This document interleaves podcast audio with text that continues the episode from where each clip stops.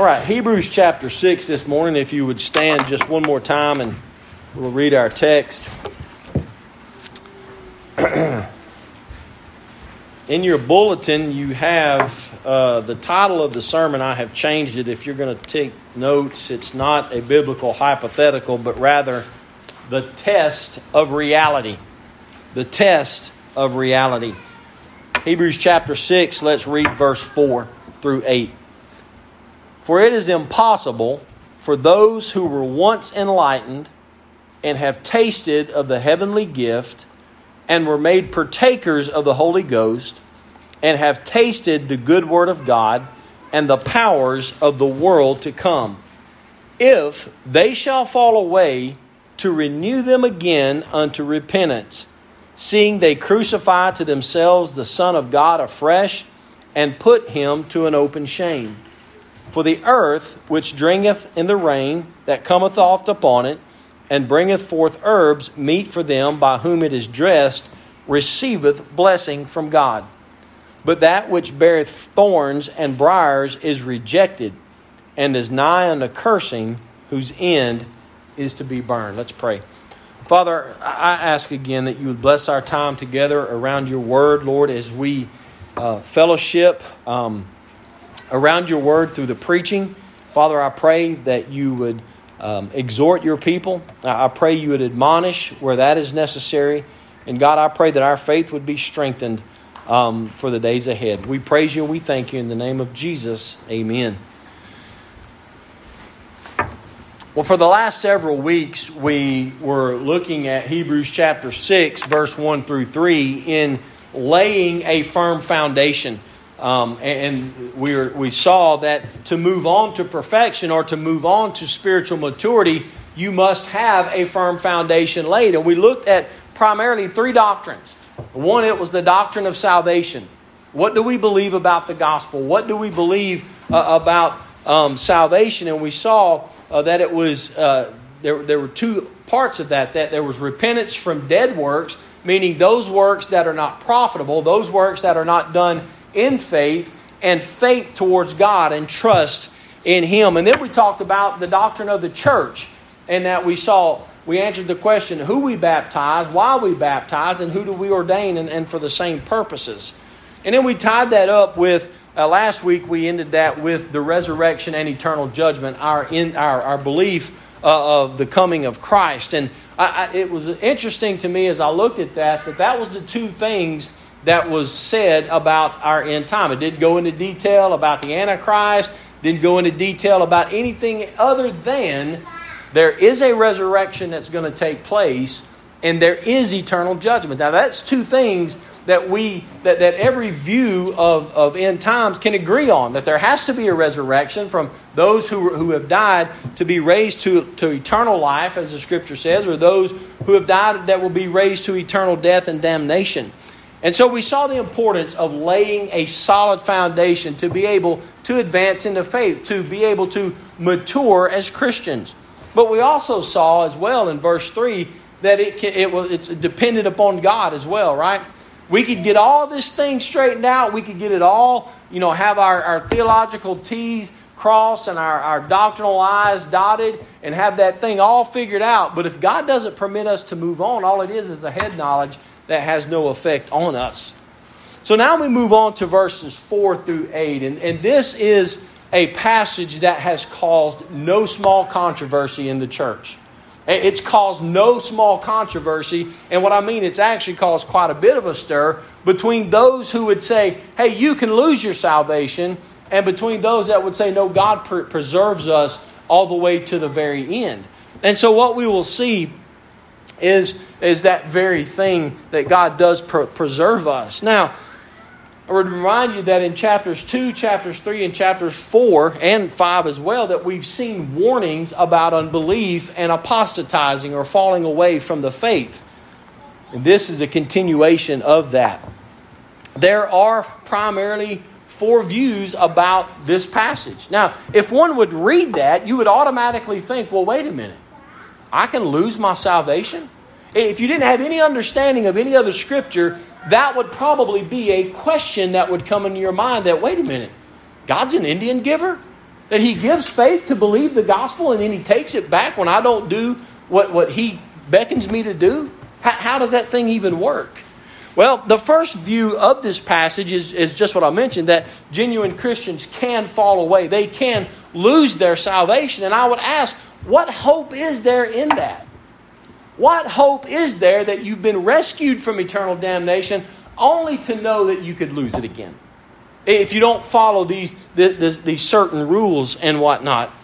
Really and truly, if that were a possibility, if that could happen, you know what it would do? It would make God a liar. It would, matter of fact, it would, it would prove that God is not what He says He is. Now we see and we know that God is faithful. God is faithful to keep His, his end of the bargain, his, his, or His end of the covenant. We see this in John 6 35 through 40 when Jesus said, All that the Father give me will come to me, and I will lose none. You see, our salvation like our security in Christ is wrapped up in the work of God.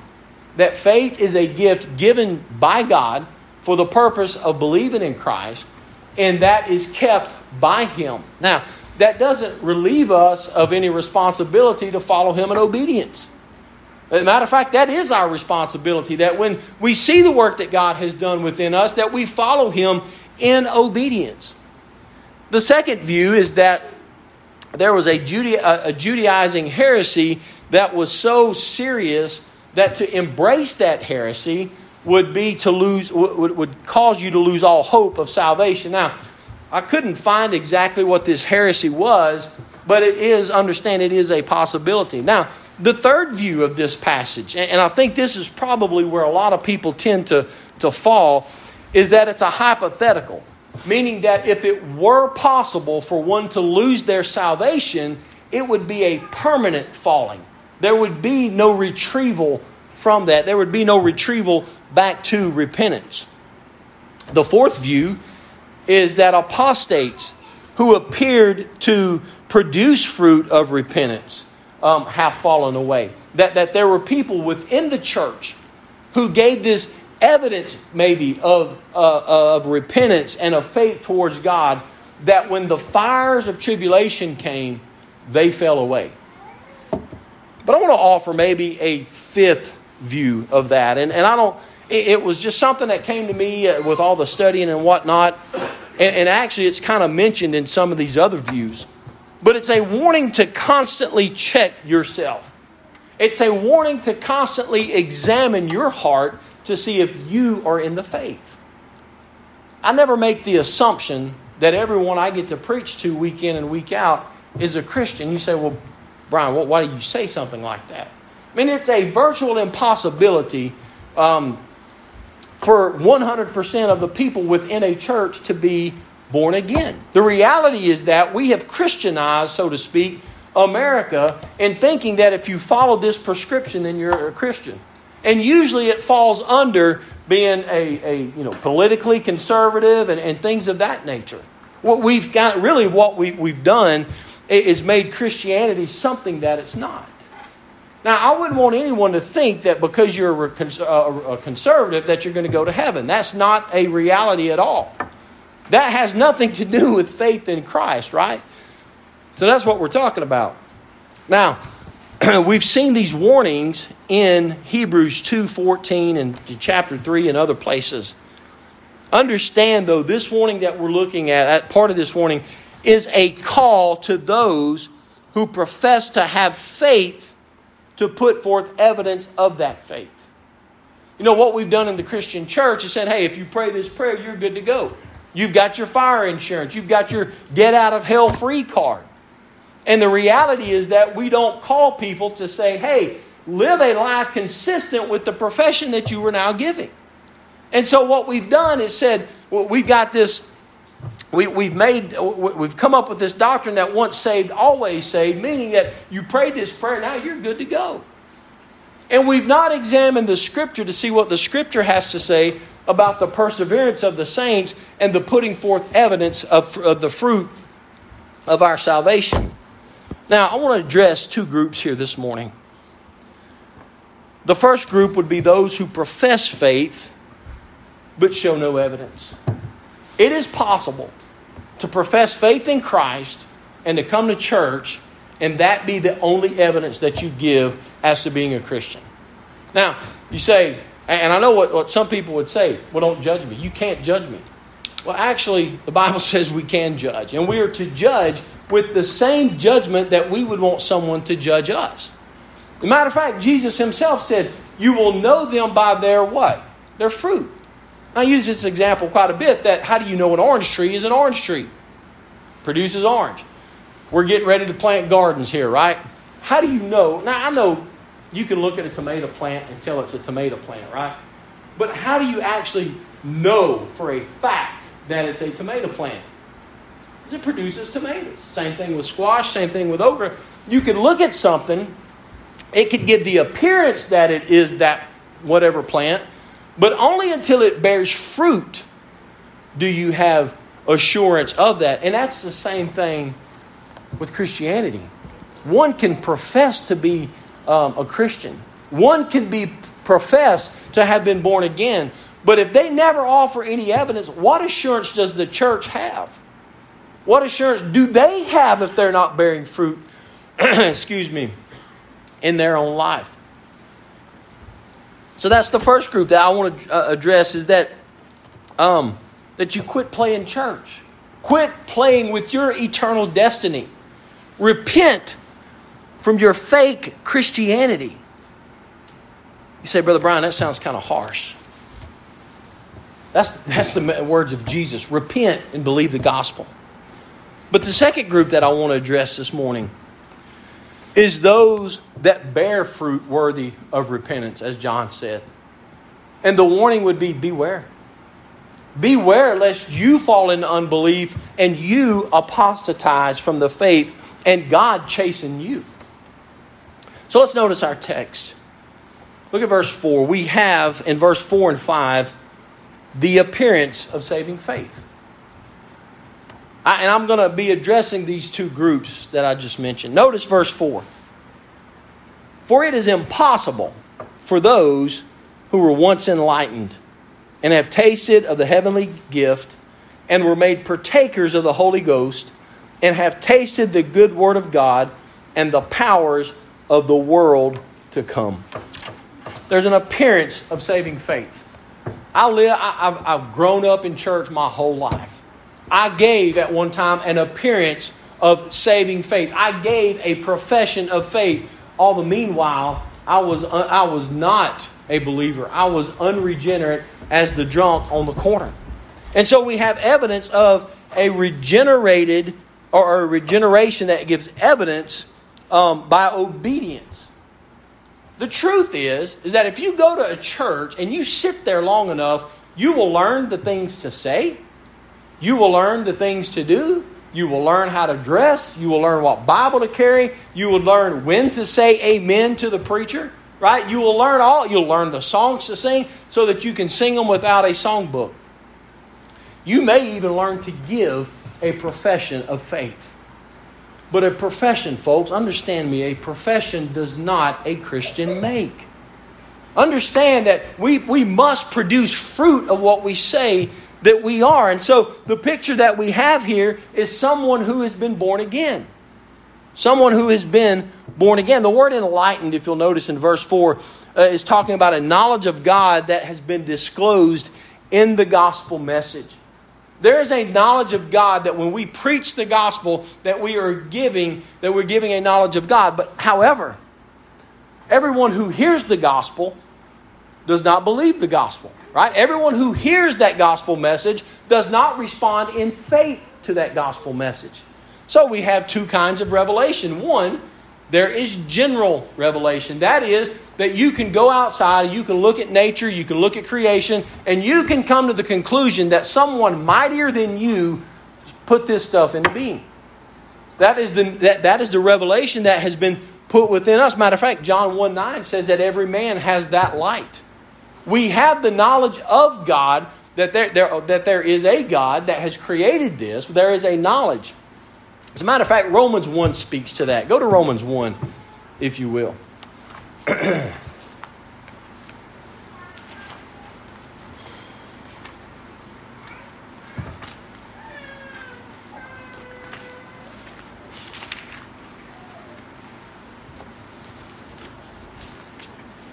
by the way, the Bible doesn't speak of atheists, it speaks of people who deny God.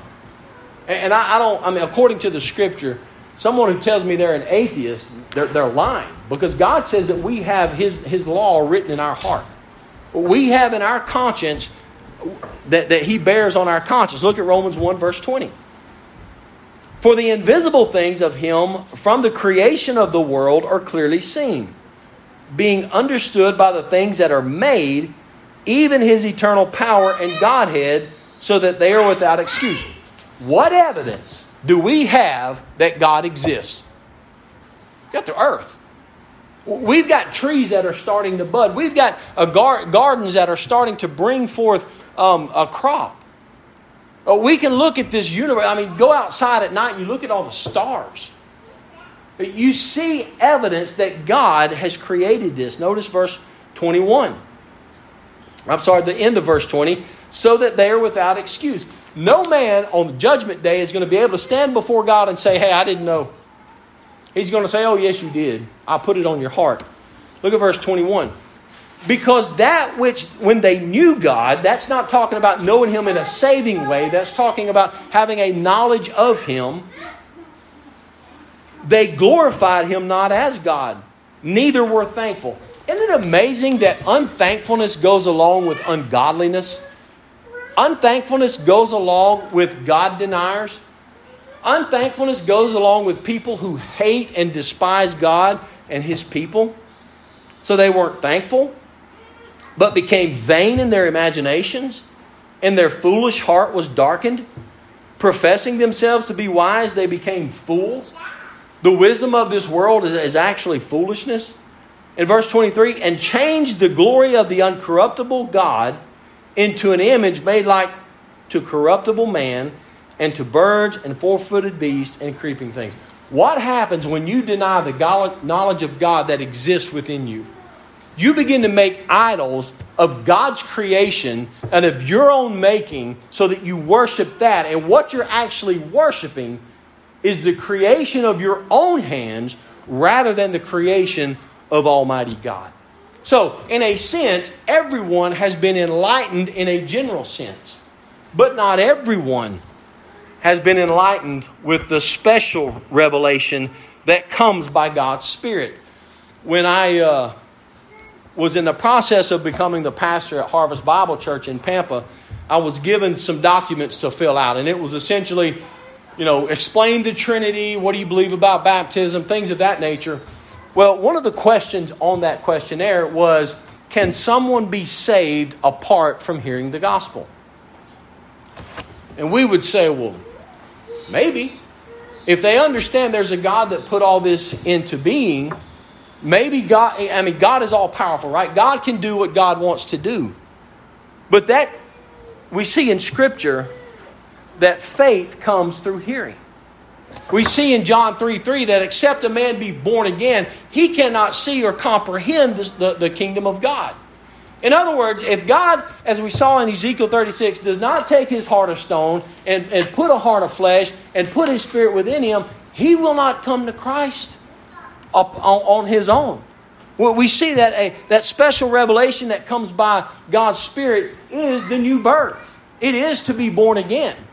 I find it odd when people try to make the distinction between a Christian and a born again Christian. It's like you're almost a Christian or you're really a Christian. No, there's only one type of Christian, and that is one that has been born again, one that has been born by the Spirit of God. But the, the, the appearance of saving faith, it's, it, they, they give this idea that they have been regenerated or they have been saved. And, and it's seen by several things. Notice the next thing in verse 4. They were once enlightened, but they've tasted of the heavenly gift. What exactly is that? Well, there, there's an allusion here to partaking in the Lord's Supper. Now, I don't want to say there's something mysterious that happens when we take the Lord's Supper, but there's, there ought to be something special as you contemplate what God has done in Christ, especially for those of us that have been born again, that we would contemplate what God has done, that He poured His wrath for my sin on His Son.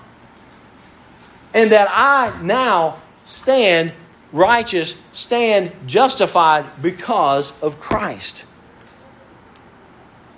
Next, we see not only have they tasted of the heavenly gift, but were made partakers of the Holy Ghost. That, that has to do with companionship, with fellowship, with partnership. What, what is that? That they've experienced the, the, the community of believers in the church as you exercise your spiritual gift to serve each other. As we exercise our gifts that God has given us to serve each other, we're taking part together for the sake of the gospel. We all play a part in this ministry. But next, notice it says that they've tasted the good word of God. You've tasted the benefit of the word of God through the preaching and through teaching, but also through obedience and through personal devotion. You see, there's this evidence of faith that's being put forth. Now, here, here's the thing you've got genuine believers of Christ, those who've been born again, that, that, that are uh, working out their own salvation with fear and trembling, and they're giving that evidence. They're constantly searching themselves to, to make full proof of their salvation. And then you've got this other group that's just kind of going along with the motion. They're, they're watching other people. They're seeing what people are doing, and they say, Oh, I, I need to make myself a little bit better. I, need to do this. I, I need to do that. All in all, when trials come, the test of reality for anyone who, give, who is giving this appearance of faith is when trials come in your life, do you abandon the faith or do you hunker down and keep moving on? You see, the ultimate test of reality for a Christian is our faith is our faith going to stand when trials come our way? Notice what he says in verse 5. Not only have they tasted of the good word of God. And look, this tasted of the good word of God speaks to being doers of the word, not hearers only. It speaks to hearing the word, receiving the word, searching the word. It speaks to being able to give an answer for that hope that is within you. That you've tasted and you've seen the benefit and the profit of obeying God's word. And even have experienced the supernatural working of God. Notice in, in, at the end of verse 5 and the powers of the world to come. Now, consider what was going on in this day. That many of these people had seen the, the, the apostles that, that produced, uh, that they were healing people. They were doing miracles. They were speaking in tongues of that nature. And they saw that supernatural power of God worked out that way as the church was marching forward. The sign gifts, though, however, are gone. There's no need for those things anymore because we have the Word of God. But do you know God still works supernaturally? Do do you know God still works wonders among us? I give evidence, right, right. We have people who have had COVID that by all of the statistics and everything should have died. But God, in His mercy, healed each and every one. God, in His supernatural power, has healed those people for which we, we rejoice. So we know that He heals the sick. And, and look, many of us could stand and testify to, to God working and healing in people. But you know, I believe the greatest display of God's power was not when He spoke this world into being. It was not, or is not, when He heals someone. But it is when He takes one, one who has hated Him and despised Him and been at enmity with Him for this person's whole life, and He, he, he takes that heart of stone and He puts that heart of flesh and He puts His Spirit within Him. He causes that person to follow him. He causes that person to love him. He causes that person to worship him. The greatest display of God's power is when he puts his spirit within someone who once hated him when He brings someone to salvation by His all sovereign hand.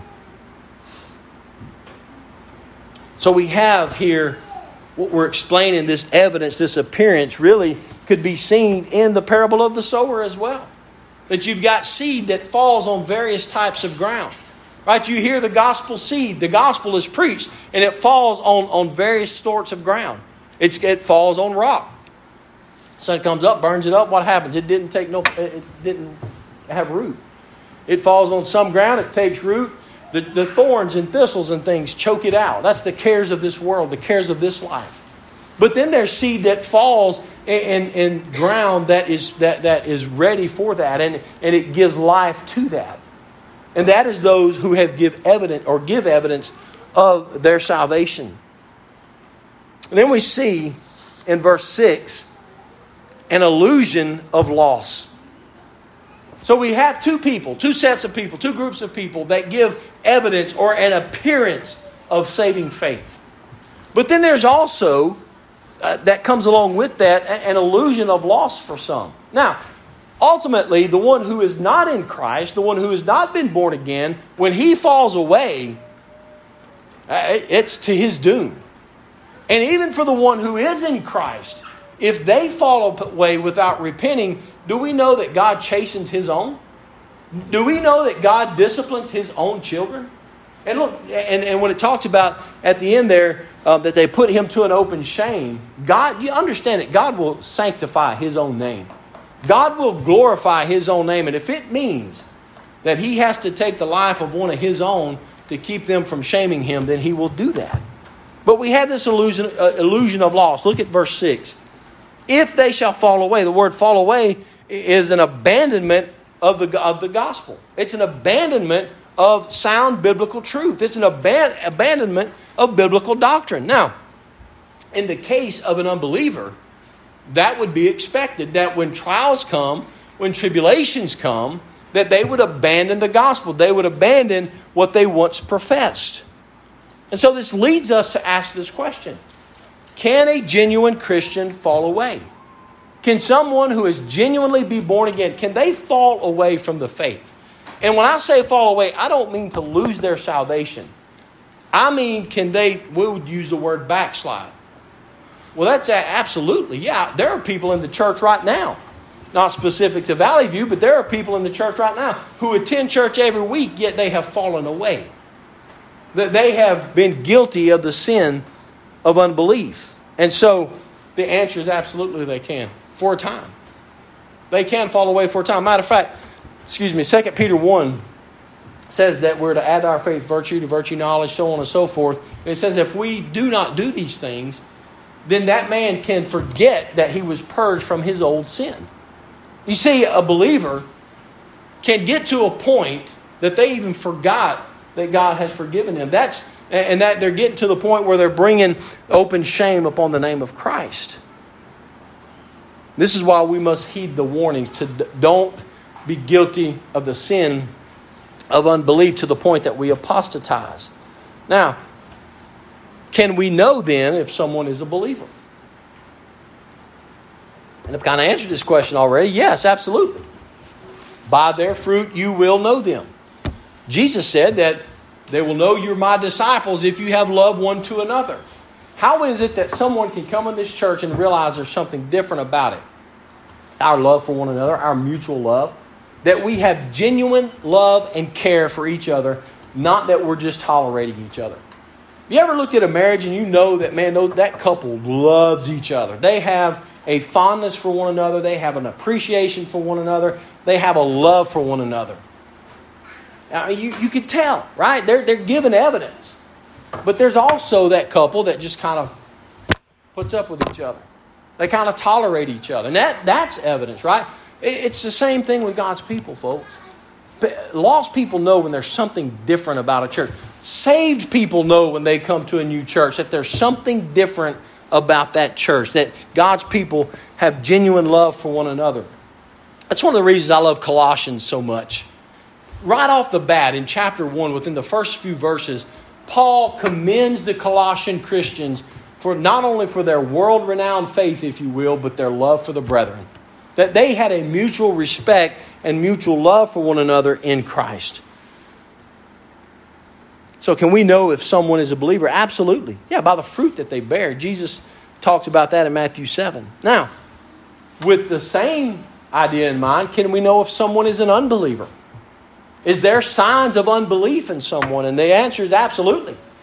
Well, we have Judas Iscariot as an example. And look, he didn't go to hell because he committed suicide. Don't, don't make the mistake in believing that. Judas went to hell because he was not one of God's. He was a child of perdition. He was a son of the devil. Now, what is the sign of an unbeliever? They fall away permanently.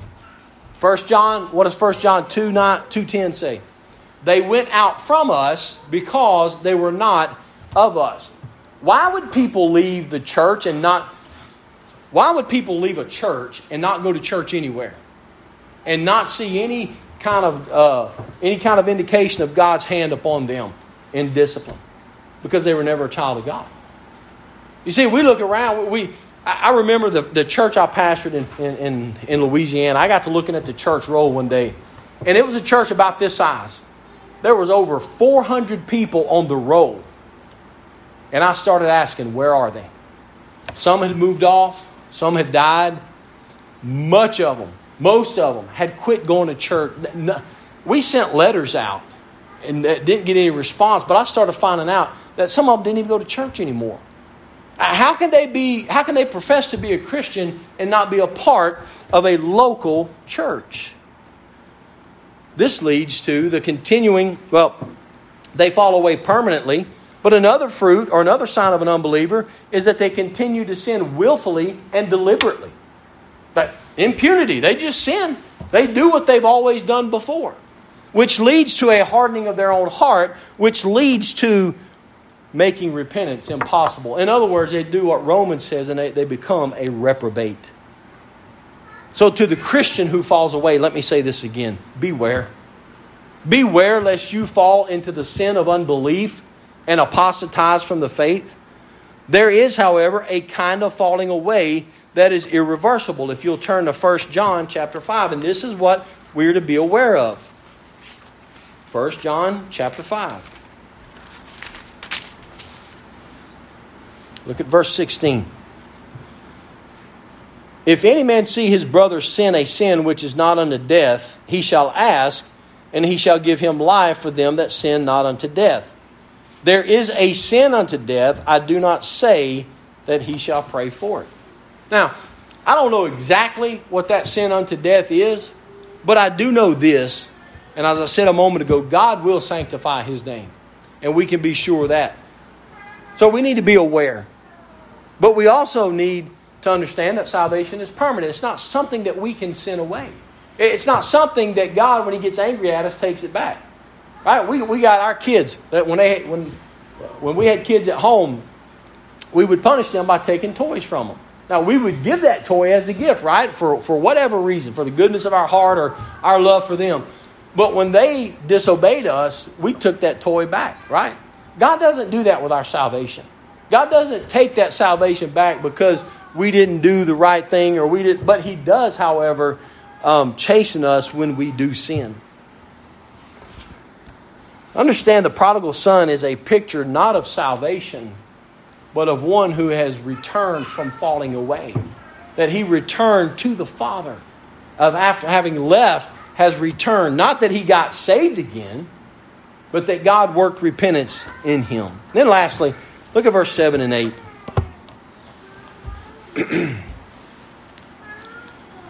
For the earth which drinketh in the rain that cometh oft upon it, and bringeth forth herbs meet for them by whom it is dressed, receiveth blessing from God. But that which beareth thorns and briars is rejected and is nigh unto cursing, whose end is to be burned. Now, the first time I read through that, I was like, man, that is an odd place for that passage to be there. It just seems like it doesn't fit with the thought that, that, that is there. But this actually does fit quite well with the thought. And this would be an address to those who are truly born again. We can have confidence in the sovereign Lord to complete the work which he began in us philippians 1 6 that it is god that works uh, not that works but he that began a good work will finish it that he has given us his spirit and his word to sanctify us and this is exactly what 7 and 8 is talking about. See, His Word and His Spirit produce faith, as we see in Romans 10. How shall they hear? How shall they call on whom they've not heard? How shall they hear without a preacher? And then it goes on to say that faith cometh by hearing. See, outside of the gospel message, no one can be saved. Outside of the gospel message, no one will have faith. And so it's the Word of God mixed with the Spirit of God. And it works to accomplish His will in us.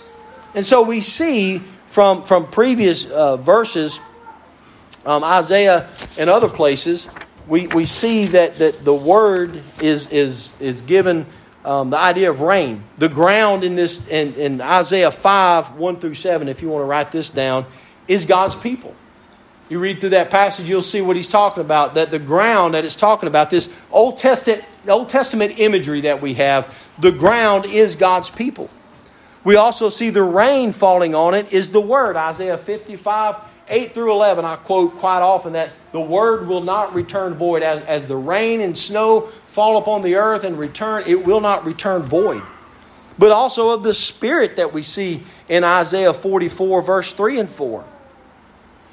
And then we see that the unproductive field is destroyed. You see, God works in His people through His Word and through His Spirit.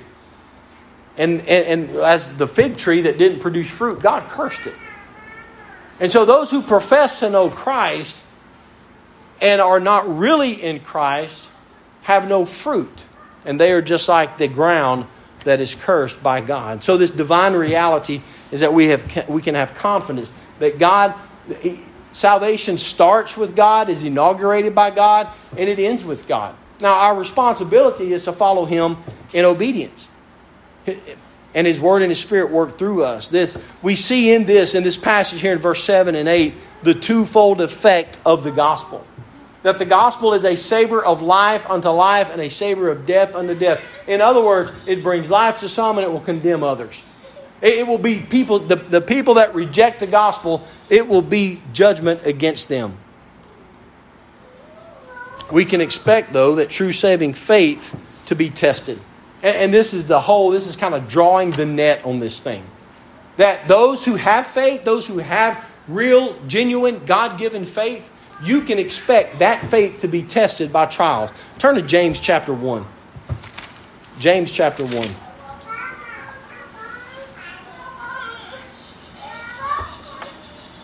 Look at verse 2. Verse 2 gives us the proper response to trials, to tribulation.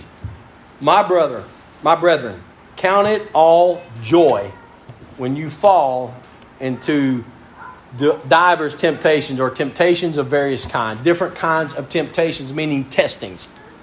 When your faith is tested, the proper response is what? Joy. Why? Because God's testing you. To what end? Look at verse 3. Knowing this, this is what you can be assured of that the trying or the testing of your faith worketh patience. Now, this is the purpose of trials it, it's to bring patience. And patience is endurance under pressure. Patience is perseverance for the Christian to the very end. How is it that I can know beyond the shadow of a doubt that I am one of God's own? It's that I persevere through the very end. It's that no matter what comes upon me, no matter the trials that come upon me, I stay faithful to God. Now, there are going to be times in those testings that our faith wavers. But the ones who have the God given faith will endure to the very end. Patience leads to hope, as you, as we see that in 1 Thessalonians 1 3. And what is that hope? That hope is that Jesus returns and that He catches us out of this mess. That we're enduring under trials, but the hope is that we won't suffer forever but that God will take us to heaven with Him. And so the purpose of trials is spiritual maturity. It's, and at the end there of James chapter 1 in verse 27, pure religion and undefiled before God and the Father is this to visit the fatherless and the widows in their affliction and to keep himself unspotted from the world. What's a sign of spiritual maturity? That you have kept yourself unspotted from the cares of this world as you have endured under trial. We have several examples of this, and I'll close with this. We have examples of people who endured under this great trial. Think about Joseph. Joseph, at that time, the youngest of his brothers, had the dream. Father gave him the coat of many colors. He goes to his brothers and he said, and the brother said, Here comes that dreamer. And what happened to Joseph? They took Joseph, they took his coat off of him, got animal blood, put animal blood on it, put Joseph in a well, sold him into slavery, took the coat to their father, deceived their father into thinking that Joseph had died by, by, at the hands, if you will, of some wild animal. Years later, there's a famine in the land. Uh, Joseph's father sends the, his, his sons to go get grain from Egypt. By that time, Joseph has arisen to what? Third in command in the country. And after a series of events, they find out who Joseph is. And they begin to fear. But you know what Joseph says? You meant it for evil. You meant what you done for evil, but God meant it for good. You say, wait a minute, God meant that trial and all those things that happened to Joseph. And think about, I'm giving you the short version of the story. Joseph was falsely accused of, of trying to sleep with his boss's wife, had to go in prison for a period of time. Um, interpreted some dreams, got forgot about by one guy, and then the next guy remembered Joseph had interpreted that dream, and that's what leads him to rise to the position that he was in. God meant that for good. Folks, understand God means our trials for good. They are for our benefit, they are for our profit, and they are to strengthen our faith. The Apostle Paul, 2 Corinthians, he says, A messenger of Satan was sent to buffet me. I don't agree with some people that say it was blindness that he was struck with. I think it was something probably more heinous. I think it may have been some sort of spiritual sin that he suffered with. But nonetheless, he says that the spirit that, that this messenger of Satan was sent to buffet me, that's to attack me, to hit me, to strike with blows. You think about all the things that Paul suffered, every, every hand, every time he turned around, he was suffering something. And who knows what he dealt with uh, on a spiritual level, as far as, as maybe some sin or not. But what did God tell Paul? My grace is sufficient for you, Paul. In your weakness, then am I made strong. And then we have Job. And it, just seemed like the, the, the, book of Job seems almost like a catastrophe uh, on so many levels. And yet, Job's faith proved that he was what God said he was. Look, here's, here, here's, here's let, me, let me close it up right here. Every believer is responsible to work out your own salvation with fear and trembling. You are responsible for your own sanctification. Obedience is our best teacher. You want to have your faith strengthened, you want to have your faith built up, you want to endure, obey God. You want to be taught, you want to grow to maturity, obey God. Obedience will keep us from falling away. It's no, it's no accident that God put this passage about falling away immediately after uh, making uh, a proclamation that, that you must move on to perfection, you must move on to spiritual maturity. And, folks, every believer is responsible to examine himself to see if he's in the faith. Would, be, would we be a people that are constantly examining our heart and we don't grow uh, to a point where we're just comfortable where we're at? I, I believe the things that we're seeing take place, we've gotten so comfortable we don't know how to respond to adversity. We, we have been so prosperous in this country and we've had no problems at all, hardly whatsoever. And now we're starting to see things that change the way we live and ch- things that are coming at us from all sides. And many of us don't know how to respond to this. Many of us are, are, are failing, uh, to say the least. And so I would say this to the lost repent and believe the gospel. Repent and turn to Christ and to the saved. If you at all see in your heart unbelief wavering and causing you to fall away, repent and turn to the Father. Let's pray.